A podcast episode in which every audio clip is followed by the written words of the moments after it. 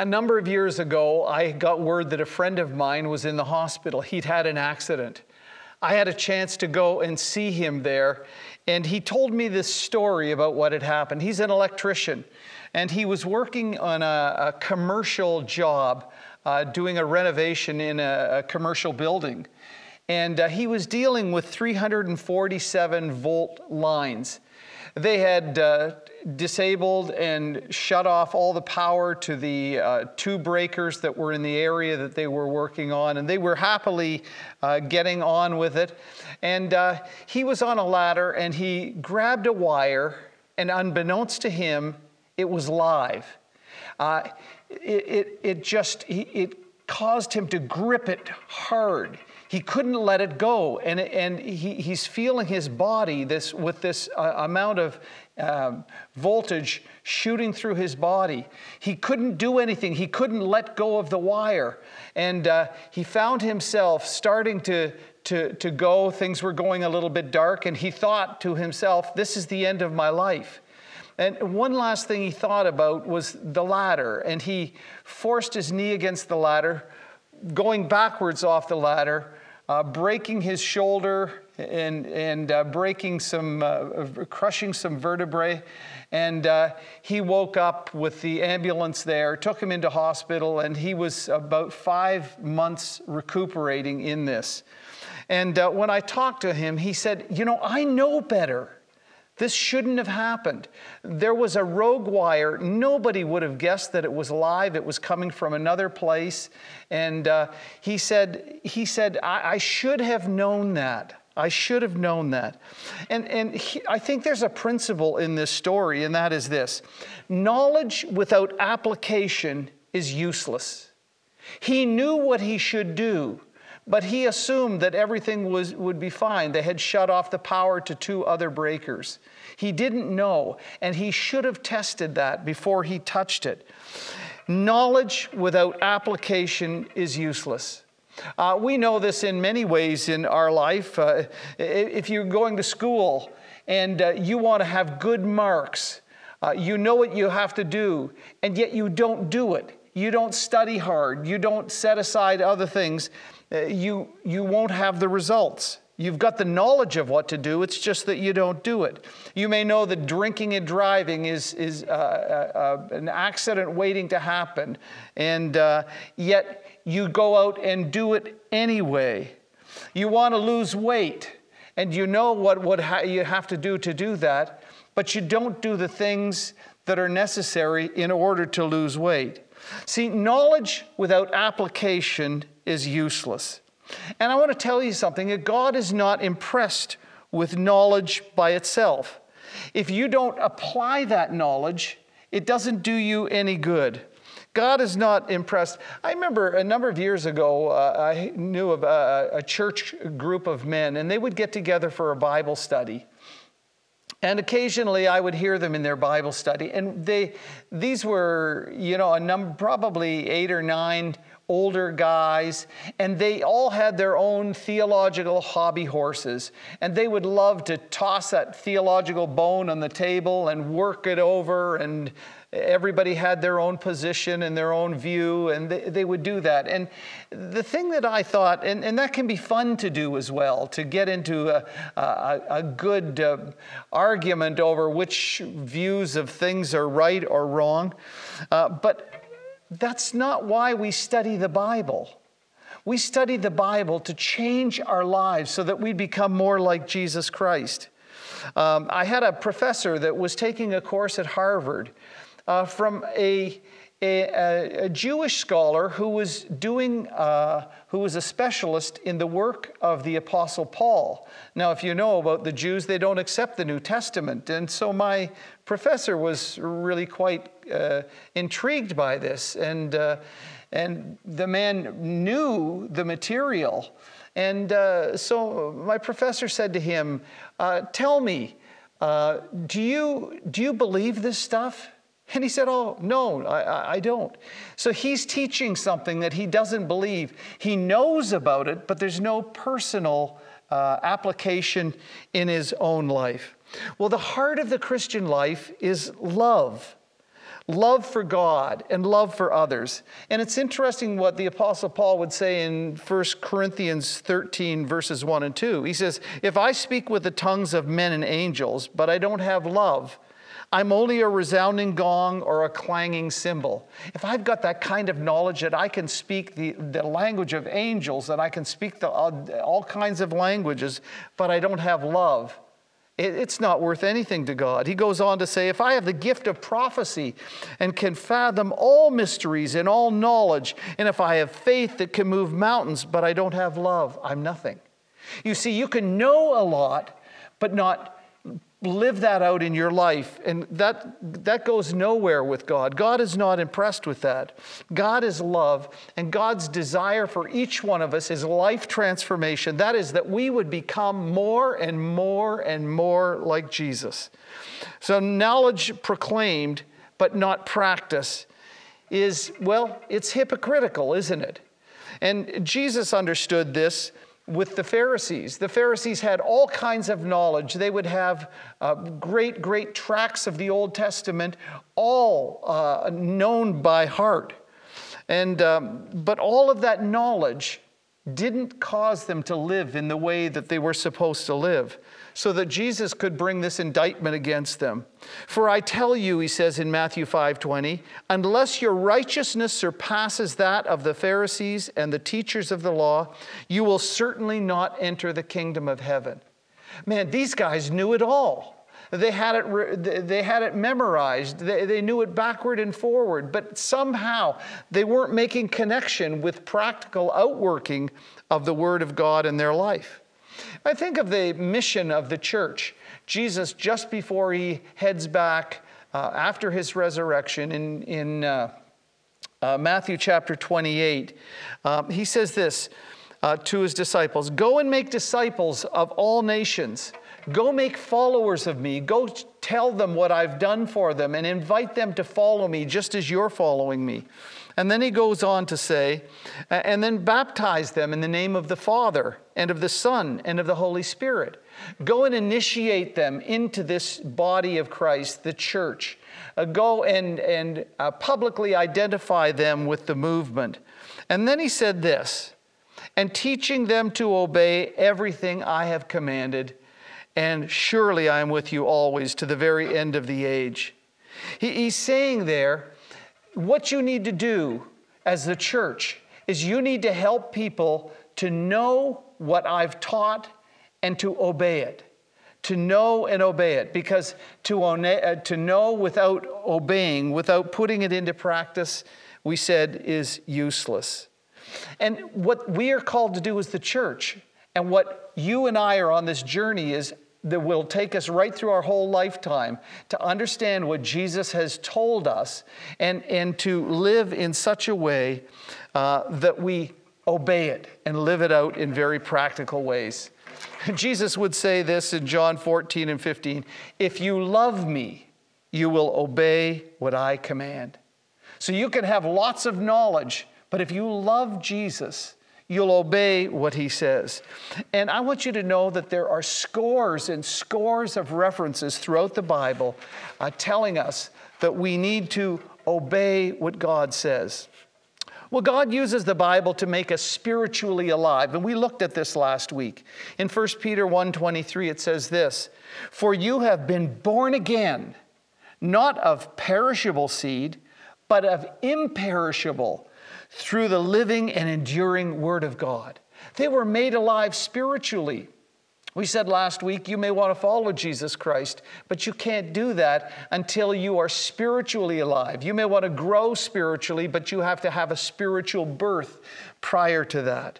And in James 1:18 it says this, uh, he chose to give us birth through the word of truth. And we see in these verses that what God uses to, to bring about a new birth in our life, to, to make us alive and awaken us spiritually, is the word of God.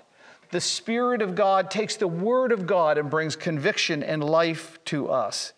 So God uses the Bible to make us spiritually alive, but God also uses the Bible to lead us to live a righteous life His desire for us is to live a life that is right before God, that would be pleasing to God, that would uh, be concerned and care for the needs of others. And so, those who are called uh, or have experienced the new birth are called to live what this implanted word, he says, this word that has been implanted in us from the Bible, uh, we need to follow that calling for God. It's critical to our spiritual life. It's the word of God to us. It's God speaking to us. It's God's communication to us, telling us what He wants us to know and what He wants us to do and how we should behave ourselves and how we would relate to Him. He wants us to know what to do and what to believe. He wants us to know uh, what His desire is for our life. And so, in that, we're going to look at uh, James 1, verse 19 to 27. And the first thing we notice in this passage is this that there is a call to righteous living. There's a call to righteousness uh, that, that God wants us as his followers, Jesus followers, uh, to live in a, in a proper way. He says this in verses 19 to 21 My dear brothers and sisters, take note of this. Everyone should be quick to listen slow to speak, and slow to become angry. For a man's anger does not bring about the righteous life that God desires. Therefore, get rid of all moral filth and the evil that is so prevalent, and humbly accept the word of God planted in you, which can save you. He says, if you are a follower of Jesus, this needs to be reflected in your life in how you live. What does a follower of Jesus look like? Uh, well, he says this He said, We need to be quick to listen, slow to speak, slow to become angry. Uh, it's no accident, I think, that we have two ears and one mouth. We're to be uh, quick to listen, to, he, to listen to others, to hear them out. We should be quick to listen to the Word of God and, and bring it in and drink it into our lives. And, uh, and he says, uh, and, and slow to speak and slow to becoming angry because anger uh, will not uh, fulfill what God wants and desires for us in our life. Now, James will pick up these themes over and over again. He'll talk about uh, the tongue here, that we, we've got to watch how we speak to others. He'll talk about it in chapter 3. He'll talk about it later in chapter 1 here. And, and what he goes on to say is this that uh, we need to get rid of moral filth uh, and, and the evil that's so prevalent. We live in a world where we see all kinds of evil around us. We see the prevalence of uh, rejecting God and uh, morally things that are reprehensible to God. Uh, we're to uh, strip it off, as it were, uh, like we take off clothes. Now, I told you, uh, I told you last week that, believe it or not, I was a pig farmer, a teenage pig farmer.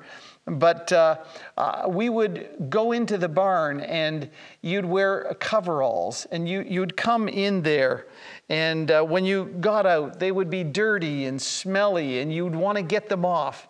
And he says it's that way with the stuff that's prevalent in the world that impacts you. Strip it off, get rid of it, and receive and accept the implanted word of God in you. Follow that.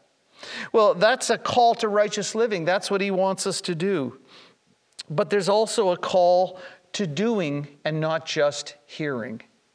To doing and not just hearing. In verses 22 to 25 in James 1, it says this Do not merely listen to the word and so deceive yourselves.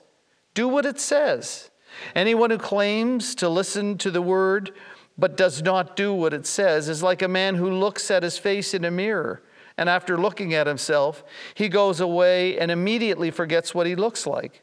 But the man who looks intently into the perfect law that gives freedom and continues to do so, not forgetting what he has heard, but doing it, he'll be blessed in what he does. That is genuine faith, he wants us to know, is expressed not just in knowledge. Now, knowledge is important, and we need knowledge and we need right knowledge and, and truth.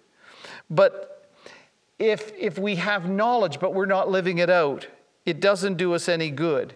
If we've got this word implanted in us but we're not following it, it's not helpful. Don't obey, he says for them there, uh, if you don't obey the word of God, uh, you, you're just, uh, you, you don't know what's going on. Uh, you, you're, not, you're not understanding what he wants for you. And they're fooling themselves. They're deceived. They think they're believers, but in fact, they're not. They need to do it. And it requires more than believing. True believing is evidenced by doing and by obeying. And this is a picture of a person who hears and doesn't do. He looks in the mirror, he sees the imperfections, and he goes away and forgets what he saw. Now, I can be enthusiastic about some things at times, and I can be wrongly enthusiastic in some things that can be very hurtful. Uh, at one point, I was quite enthusiastic uh, shaving with a razor. Now, you need to understand my razor has five blades on it. And uh, I like the I like the multi-blade razor, but they can do a lot of damage as well. And so I'm going wildly shaving, and I got myself. I nicked myself, but good. And there's there's blood in the shower, and I get out, and you know when you start with the little pieces of tissue, you wet them and stick them on, and that wasn't working. So I went and looked for a bandage. And uh, the bandage I, I found was, uh, was a good bandage. It was, uh, the only problem with this bandage was it was a Disney bandage. And in fact, the image on the bandage, it was a yellow bandage, was Goofy, the dog, the, the Disney dog. And so I thought, well, I'll put that on, let the bleeding stop, and then later I'll take it off and we'll be good to go. I had to go uh, that day uh, and pick something up at the grocery store. I looked at myself in the mirror and said, You know, that, that bandage will have to come off. And then I forgot. And I went and I, I saw the woman at the till looking at me and smiling and looking at my chin. And I, I was oblivious to it. I went into the church and uh, into the office, and they're looking and they're, they're smiling. And uh, finally, I went in and saw myself in a mirror. And I thought, oh man, I've been, I've been walking around half a day with this Disney, this goofy bandage on me. I, I, just, I just forgot about it. And, and, you know, when we look into the mirror, God shows us things that need to be changed. When we look into His Word, His Word that is quick and powerful and sharper than any two edged sword, and it can divide and can reveal things about us and, and even the, uh, the motives of our heart. And, and He shows us things that need some attention. And, and we've got one of two things to do we can take care of that and correct it, or we can go and forget all that, what, all that God has shown us, all that we need to do. And so uh, God wants to help us grow. And so He reveals to us things that need to change in our life. And we have knowledge of that. But the important thing is, what do we do with that knowledge? Um, will, we, will we correct what needs to be uh, corrected um, or not? And he, he goes on uh, to say, that um, the man who looks intently into the perfect law that gives freedom and continues to do this, not forgetting what he's heard, but doing it, will be blessed in what he does. I don't know about you, but if you can put yourself in a place of blessing, that's where I want to be. And the place of blessing is to look into this perfect law of liberty, this thing that will release us and free us, this thing that will change our life, this thing that will make us more like Christ, is to take and do what is said. Be a doer and not just a hearer only. Do you want blessing in your life? Do you want God's blessing? Do you want to grow? Do you want to mature? Do you want to be strengthened in your faith? Um, do you want to be full of joy and enthusiasm and, and have peace in your life and fulfillment um, in a relationship with Jesus Christ? Well, it can happen, but it happens only when we're moved beyond the hearer stage to the doing stage. Well, finally, he sums up by talking about true religion. True religion, and that term religion is used in the Bible not a lot of times, but it, it reflects what we think about in religion as well. That is the external uh, things uh, that we do and practice because of religion, the rules that we follow.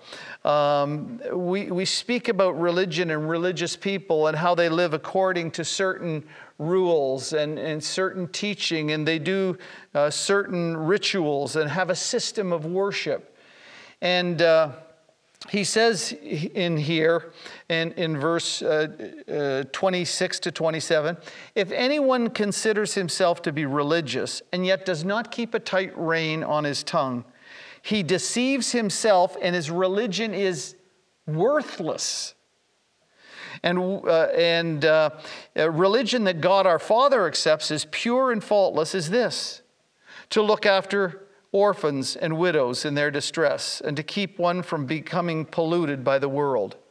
So we talk about religion, we talk about religious people. And uh, Jesus was very much uh, familiar with religious people uh, in, uh, in what they did and who they were and how they behaved themselves. And he found himself continually dealing with them uh, in areas where they talked a good talk, but they didn't have the walk. They knew a lot, they didn't practice very much of it. And um, they prided themselves in their lifestyle and, and how they kept the rules. And James says to them that true religion is not based on mere outward um, uh, uh, observance of certain rituals, as important as they can be, even, but on how they express their faith in three separate areas that could be a barometer of where their heart was and where they were, where they stood with God. And, and, and so, these three areas the first one is the discipline over the use of their tongues. Uh, that is, what they use, how they use their tongues, what they used it for, how they employed it. Um, did they use that to tear down people, to demoralize them, to hurt them, uh, to belittle them, or to deceive them or trick them? Or do we find them bringing life and encouragement and joy and affirmation? You see, they had the opportunity to use their tongues in very powerful and very beneficial ways, but he caught them rather tearing people down and hurting them. And James says to us, how do we use our speech?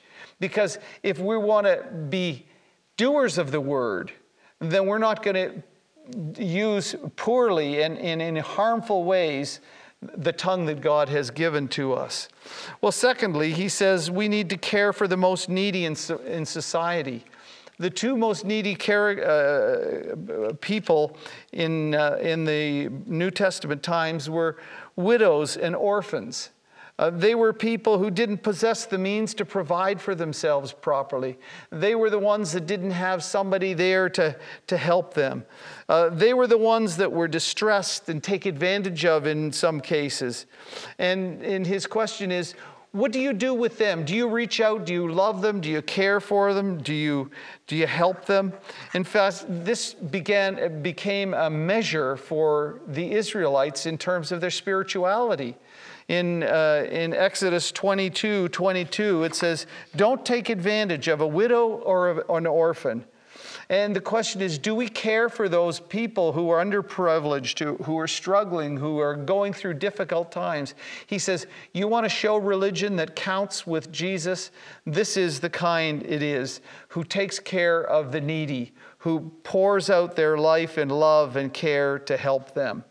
Well, there's a third one, and that is to keep oneself polluted uh, from being polluted or corrupted by the world around us. Uh, we face continuous pr- uh, pressure from our environment, the environment we live in. Our values need to be God's values, and yet we live in, in an environment in which God's values are not uh, held up or lived by or, or directed and guided society at all. Now, I told you I was, uh, I was a pig farmer, and uh, when we would go into the pig barn, you'd put different clothes on to go in there. And uh, my, my dad, uh, we had a business, and so this was kind of a side hobby for us. Uh, with these pigs. And my dad would have maybe a sow that was uh, ready to give birth, and he may have slipped home from the, uh, from the, the store and go to check them. And then uh, when you go into a pig barn, if you don't have a hat on, the smell gets in your hair, it gets in the fabric, it gets in, the in your pores. And uh, my dad would try this little trick. He would get some cologne and put it on. And I said, Dad, are you serious? You smell like a pig in cologne. You can't do that. You can't go into that environment uh, without being tainted by it. And so we've got to be careful that we live in an environment that can taint us, that can make us like it is. The Apostle Paul would say in Romans 12 and verse 2 Don't conform to the pattern of this world, but be transformed by the renewing of your mind. And so, if we're going to be honest about this, we need to live by God's values in a place, frankly, where it's seeking to make us and form us to, into its mold. Well, we've been talking about how to grow in our faith, how to grow up. We've been talking about how to be strengthened, how to be mature, and, and how to be, become more and more like Jesus. We learned that we, last week, that we have to be spiritually fed. If we're not being fed spiritually, we, we will not make it. We can't be strong. We'll, we'll get weaker and weaker, and, and we have run the risk of dying. But if we're going to grow physically, we need physical food. If we're going to grow spiritually, we need spiritual food. The Word of God, as he says, that has been implanted in us and allowing it to work in and through our life. But the Word of God will never gr- uh, grow and develop in us unless we learn to apply it and obey it and follow it. And Jesus was straight on about this, that his concern was not that we learn a lot but don't practice, but that as we learn, we would bring our lives into conformity with him. Now, I got to warn you, uh, doing that and being that kind of person can be challenging. I mean, to follow Jesus, it said, uh, teaching us to obey everything Jesus commanded. Jesus commanded a lot of things that may be unpalatable for us and difficult and challenging. He, he said, Love your enemies. Ouch. He said, Forgive those who hurt you, even if they don't acknowledge that they hurt you, even though they, they, they maybe even uh, uh, are, are bragging about it. Forgive them. Forgive them. Hang in there when you feel like quitting. Be generous people, uh, giving to others, helping others. You see, when we, what we do is we go through our life and we study the Word of God. We're studying what Jesus wanted of us. And, and we'll do that until our dying day.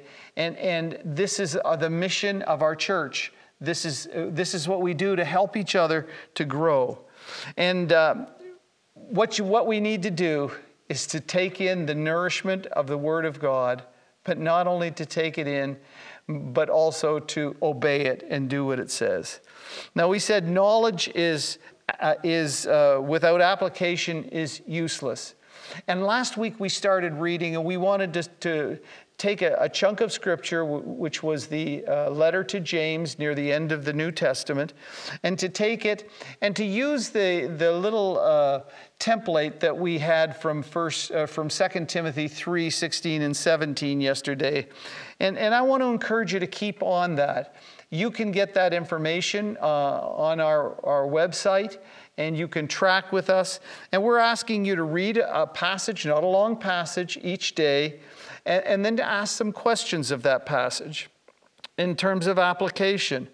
And, and we're to ask, and, and uh, what is it? Is there something in here that God wants us to know, to learn? Is there something that He wants us to be warned to stay away from or to avoid? Is there something He wants us to change?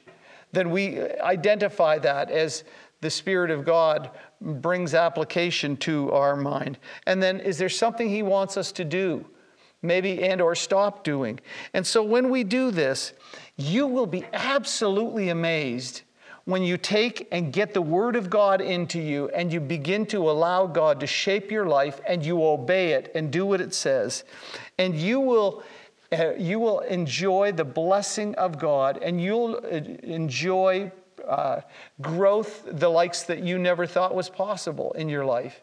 And uh, I want to encourage you to keep going at this as we are looking this, this series um, about grow up. Let's grow up in our faith and become mature. Uh, God bless you in that.